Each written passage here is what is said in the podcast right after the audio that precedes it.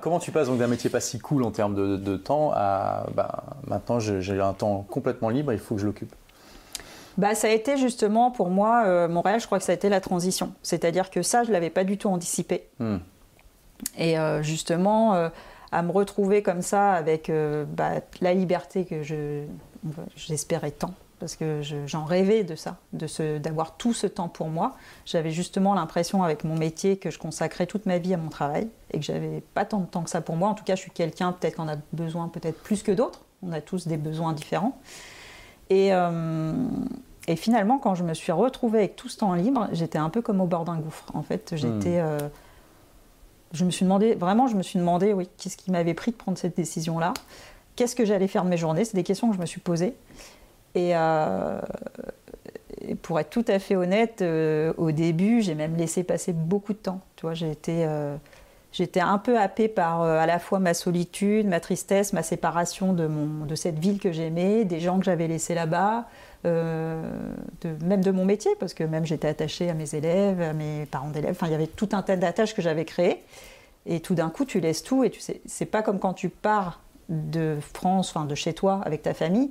Là, tu laisses tout, mais tu ne sais pas si tu vas revoir ces gens, en fait. C'est un pan de ta vie, une page qui se tourne vraiment, quoi. Et, concrètement, tu fais quoi de tes journées? Tu, te balades? Bah, Je suis allée me balader en ville. Je te dis, j'ai rencontré ces personnes qu'on m'a présentées à diverses occasions. Il se trouve que j'avais aussi euh, une amie qui était instite euh, à New York, euh, qui était de passage à Montréal. Donc, par exemple, on s'est vu. Donc, tu l'as rempli avec des, voilà, des rencontres Ouais, du, on va dire, j'ai vécu comme si j'avais un appartement dans lequel je vivais et j'explorais plutôt le quartier. Je partais en week-end, donc c'était vraiment sur euh, le temps des week-ends pour faire, comme je te disais, du camping, de la rando, tout ça. Euh, mais ça m'est arrivé aussi beaucoup, euh, même au début, euh, tu vois, de passer des journées à regarder des rediffusions de, de hmm. séries ou de choses comme ça à la télé parce que j'étais épuisée de mon année scolaire aussi, tout hmm. simplement. Donc j'avais aussi besoin de comment dire, de ce temps-là pour me remettre dans un mouvement qui était différent. Je ne suis pas passée de l'un à l'autre en fait. Montréal, ça a été un sas. Ça a été un, et donc, à la, tu savais que tu allais rester un mois ou? Non, j'avais rien prévu. donc, au bout d'un mois, tu t'es sentie euh, prête à partir En fait, au bout d'un moment, je me suis dit bon, là, de toute façon, euh, tu tournes un petit peu en rond, tu as vu ce que tu voulais voir. Euh, je savais que c'était pas la terre d'exploration pour moi, Montréal. Hein. comme je disais, ça faisait trois ans que je vivais aux États-Unis. C'est une ville nord-américaine où on parle français avec une culture quand même francophone, donc il y a beaucoup de choses qu'on connaît déjà.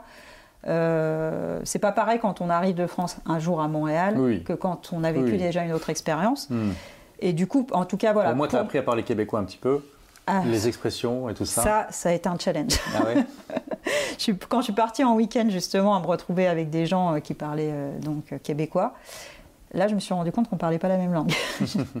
Parce que finalement, quand tu es en discussion, en conversation avec une seule personne, c'est vrai qu'ils font un peu l'effort.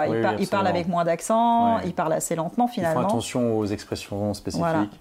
Mais là, quand je me suis retrouvée en camping, au milieu autour d'un feu un soir, et chacun racontait des choses avec qu'un langage en mode d'expression, je ne comprenais rien. rien, rien, rien. J'avais même pris un petit carnet, je notais tout. Mais moi, j'ai, quand la première fois que je suis allé à Montréal, c'est là où j'ai tout de suite commencé à faire mon fichier d'expression. Je peux animer une soirée pendant une heure et demie avec ça. C'est impressionnant. Euh, et tous les mots où euh, il y avait un, mot pour remplacer un autre, etc. Euh, et je m'en rappelle parce que ça me faisait. ça me, enfin, ça me faisait rire, mais en même temps, je me suis rendu compte à quel point j'arrivais même pas à prendre part à la conversation parce qu'il me fallait vraiment un mhm. temps de, traduction, de traduction, hein, mhm. de traduction dans ma tête. La seule chose que je me suis rendu compte, c'est qu'en fait, il parle évidemment français, mais avec un mode de pensée américain. C'est-à-dire que tout ce qu'ils disent en français, c'est de la traduction quasiment mot pour mot d'expression américaine. Oui, il y a beaucoup de choses comme ça, comme euh, ils disent bienvenue quand tu leur dis merci parce que c'est you're welcome, etc. Euh, mais après, bon, c'est comme si tu arrives, tu débarques dans un nouveau milieu euh, qui a son propre vocabulaire technique et tu dois l'apprendre quelque part. C'est pas non plus. Mais je trouvais ça cool, hein, tu sais. c'est génial, moi je trouve ça fascinant à explorer. Et puis j'avais rencontré, bah, j'avais une de mes amies à l'époque qui avait travaillé à Seattle, qui était de Montréal aussi, donc je suis restée un petit temps aussi chez elle. Elle te servir d'interprète?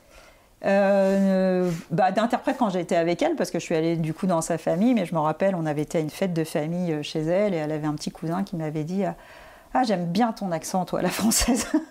donc, euh, comme quoi. Bah oui, c'est sûr. C'est toujours relatif. Hein. Ok, donc au bout d'un mois, tu te sens prête à partir. Et alors, comment tu décides où tu vas et... bah, En fait, euh, j'avais des petits jalons. Euh, en fait, à Seattle, j'avais mon, à l'époque, j'avais mon voisin à Seattle, euh, avec qui je m'entendais bien, on se voyait régulièrement, et qui m'avait dit ah bah, Moi, je pars faire un scholarship au Brésil pour un an, donc bah, t'as qu'à venir me voir. C'est quoi un scholarship?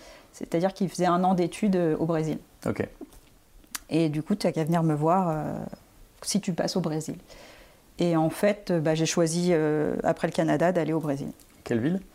À Rio. Rio de Janeiro, mm. ah, c'est cool ça. Ouais, j'ai bien aimé. Ouais. Mm. Você fala portugais un peu Non, alors. Euh, non, je parle portugnol, comme ils disent. Ouais, ouais forcément. Tu avais appris l'espagnol à l'école et tu. Alors, pas tant que ça. J'avais fait un an d'espagnol LV3, donc euh, j'avais pas non plus un bagage d'espagnol de dingue. Mais euh, en tout cas, je comprenais mieux l'espagnol que le portugais. Et puis, parce que l'anglais au Brésil, ça ne sert pas des masses. Hein. En Amérique du Sud, en général, euh, ils sont un peu réfractaires. Même à Rio, qui est pourtant la ville la plus touristique du Brésil, c'est impressionnant. Hein.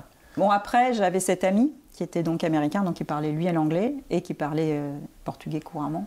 Donc, c'est là où tu as eu un problème parce que tu n'avais pas de billet de retour? Ouais.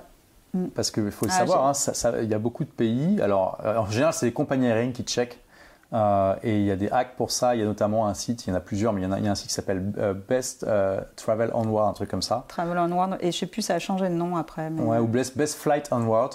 Et en fait, vous pouvez réserver un ticket temporaire qui, de, de retour que, que, vous utilisez pour, pour passer la frontière et après, vous enfin, c'est annulé automatiquement. Sinon, le hack, c'est que vous prenez un, un, billet en business qui est remboursable. et dès que vous avez passé la frontière, vous, vous l'annulez. Enfin, ça, ça, ça, fait partie des règles stupides qui peuvent faire sens d'un point de vue euh, euh, public, mais voilà, qu'on peut hacker en tant qu'individu, parce que moi je suis comme toi, des fois j'arrive dans des pays, je sais pas quand est-ce que je pars. Donc là, tu arrives à la frontière du Brésil, non, c'est même la compagnie aérienne qui te dit euh, on vous laisse pas embarquer si vous n'avez pas le billet de retour. Ouais, ça a été même plus compliqué que ça, parce que en fait, donc bah, moi je prends mon billet pour le Brésil, hein, donc Montréal, Rio, avec deux stops aux États-Unis, un premier stop Washington, un deuxième stop à Charlotte. Ah oui, là tu cherchais les volets moins chers là. Et euh, ouais, de toute façon, j'ai voyagé toujours à chaque fois en faisant des recherches, etc. D'ailleurs, je t'ai pas posé la question, mais tout ce pécule que tu avais accumulé, c'est parce que tu as, as, un style de vie plutôt minimaliste? Pas du tout. D'accord, ah bon, d'accord, tu, tu, dépenses. Euh, Quand j'habitais à Seattle, euh, j'étais même euh, la reine du shopping, j'allais manger au resto tout le temps, j'adorais voir les spectacles, j'adorais partir en vacances. donc non, ah bon, c'était nos limites. Fait pour sauvegarder, pour sauver un bah, À partir de janvier, quand j'ai décidé que j'allais avoir ce projet de tour du monde, j'ai commencé à dépenser moins. Ah, donc tu avais six mois alors? Ouais. Et on peut savoir quelle somme tu avais de, de, côté euh, Alors déjà, j'avais un tout petit peu de côté sur mon compte aux États-Unis, ce qui ne m'arrivait jamais en France, j'étais tout le temps débiteur. Mais aux États-Unis, j'avais mis de côté tout simplement parce que, euh, en fait, euh, j'avais une assurance maladie qui était plutôt bien couverte pour les États-Unis qu'on avait avec l'école. Mais par exemple, j'avais entendu qu'un des collègues qui était arrivé avait eu l'appendicite et moi, j'avais jamais eu l'appendicite et que ça coûtait l'opération 30 euh, 000 dollars. Aux États-Unis, ça rigole pas. Hein. Voilà. Et du coup, que même si tu étais bien couvert, de ta poche, il restait 4 000 dollars à payer. Hmm. Donc en fait, j'avais toujours ces 4 000 dollars sur mon compte, au cas où. D'accord. Voilà. Donc j'avais ça. Et après, euh, j'ai mis à peu près. Euh, j'ai mis à peu près 10 000 euros de côté en 6 mois, un peu plus de 10 000 euros de côté. Donc tu avais 13 000 euros dans ces eaux-là Ouais, et puis en fait, euh, tu sais, quand tu es enseignant, bah, tu es payé, tu as ton salaire. Moi, je suis partie fin juillet et euh, mon salaire de juillet est tombé. Donc euh, après, en gros, j'avais 18 000 euros. 18 000 dollars. dollars. Dollars. Et donc tu t'es dit, voilà, ça va me suffire pour quelques mois. Et puis, je savais pas, comme je t'ai dit, je savais pas si ça tiendrait 6 mois ou un an. Je me suis dit, bah. En tout cas, tu faisais attention à pas dépenser n'importe comment. Ouais, dans ma tête, forcément, je me suis dit, si j'ai envie que ça dure, je vais économiser là où je peux. Donc je savais que j'avais. te faire héberger si tu peux, voilà. Et je savais que j'avais beaucoup de temps, donc euh, ça c'était extensible. Le temps était extensible, donc ça mmh. euh, ça me dérangeait pas de passer du temps. ton temps, enfin ton argent avec pas versus ton ça temps. Ça m'a pas dérangé de faire des vols de 23 heures ou des trucs comme ça, vu que derrière je savais que j'avais de toute façon euh, ça en illimité. Merci d'avoir écouté ce podcast. Si vous l'avez aimé, est-ce que je peux vous demander une petite faveur? Laissez un commentaire sur iTunes pour dire ce que vous appréciez dans le podcast tout simplement. Ça aidera d'autres rebelles intelligents comme vous à trouver le podcast et puis à être inspirés tous les jours ou presque par lui. Merci et à très vite pour de nouvelles aventures.